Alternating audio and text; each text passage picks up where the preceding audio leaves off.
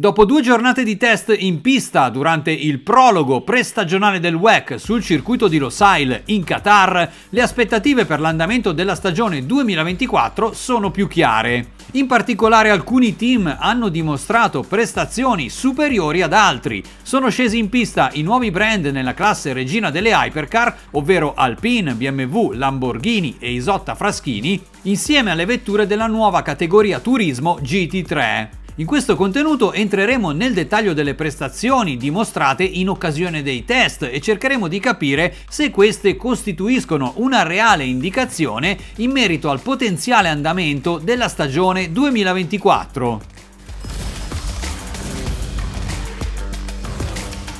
La prima sessione di test ufficiali è iniziata con due giorni di ritardo a causa di problemi logistici dovuti all'attuale situazione geopolitica nel canale di Suez e in Mar Rosso, come comunicato ufficialmente dal WEC, le spedizioni hanno subito dei rallentamenti significativi non potendo permettere ai team di preparare il materiale per poter scendere in pista. L'impianto di Losail in Qatar entra nel 2024 a far parte del mondiale Endurance e si è dimostrato particolarmente adatto ad ospitare i test con un ampio paddock, box ben attrezzati in quanto di recente costruzione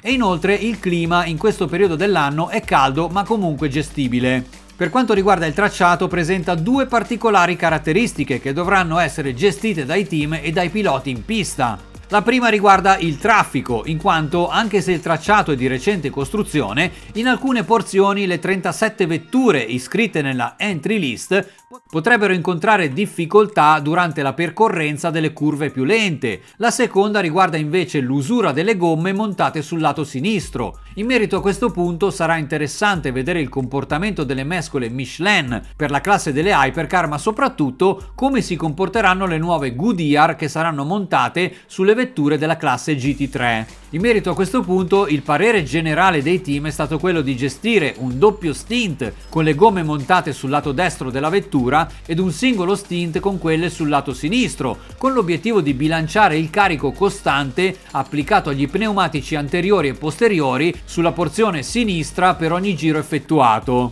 Per quanto riguarda i risultati dei test, nella prima giornata il miglior tempo è stato registrato dalla Porsche 963 numero 12 del team Hertz Iota nelle hypercar e dalla McLaren numero 59 del team United Autosports nella classe GT3 mentre nella seconda giornata nelle hypercar la più veloce è stata ancora la Porsche 963 LMDH, questa volta la numero 5 del team ufficiale, mentre nelle GT3 la Aston Martin numero 777 del team di Station Racing. Alla conclusione dei test la velocità più alta in rettilineo è stata registrata da Jean-Éric Vergne sulla Peugeot 9X8 numero 93 con 319,5 km/h. Per quanto riguarda la raccolta dei dati, la hypercar che ha percorso il maggior numero di giri durante i test è stata la Ferrari 499P di AF Corse numero 51 con 292 tornate nell'arco dei due giorni, seguita dalle due Toyota GR10 Hybrid, la numero 8 con 291 giri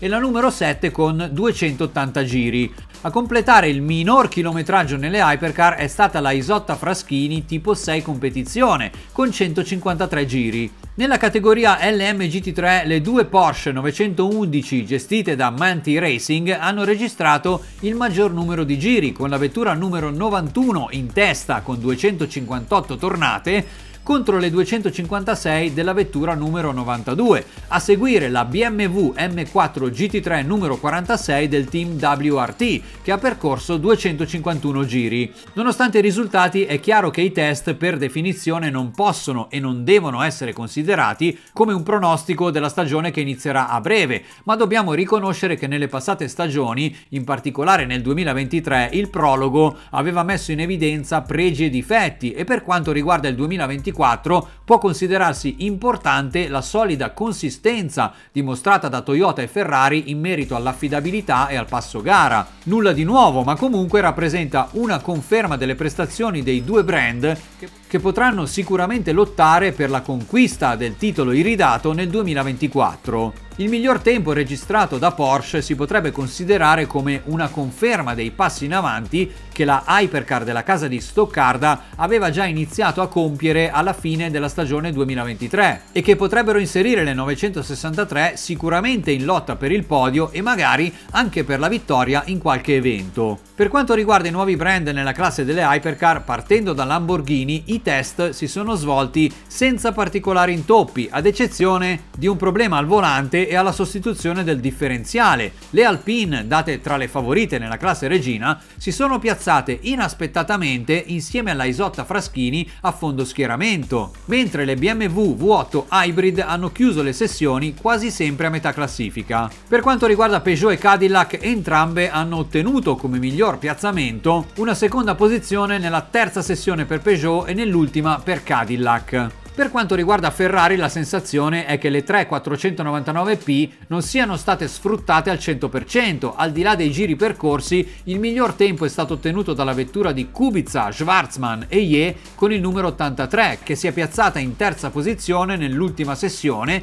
dietro a Porsche e Cadillac. Ad ogni modo il tracciato di Losail insieme a quello di Austin è stato definito da Ferdinando Cannizzo tra i più adatti in calendario per il prototipo della casa di Maranello che monterà un pacchetto ottimizzato senza comunque utilizzare i gettoni previsti per ogni ciclo di omologazione. In ultimo, i campioni del mondo di Toyota. Le due LMH sono state le hypercar che hanno girato complessivamente di più sul tracciato di Losail, ma bisogna dire che nelle 571 tornate il team giapponese si è concentrato prevalentemente sulla gestione del BOP previsto per la gara, in particolare con riferimento all'aumento del peso, senza incontrare nessun problema tecnico. Nella classe GT3 un aspetto importante è quello che riguarda la soddisfazione dei piloti in merito alla risposta delle nuove gomme Goodyear, che erano già state parzialmente testate sul circuito di Monte Monteblanco a fine novembre e che rappresentano il risultato di un grande lavoro svolto dal brand americano che permetterà ai piloti di poter gestire lunghi stint agevolando le strategie. In definitiva la stagione 2024 del WEC si conferma veramente entusiasmante per merito dei 14 brand impiegati nel mondiale e delle 37 vetture tra Hypercar e GT3 che scenderanno in pista il primo weekend di marzo per la 1812 km del Qatar.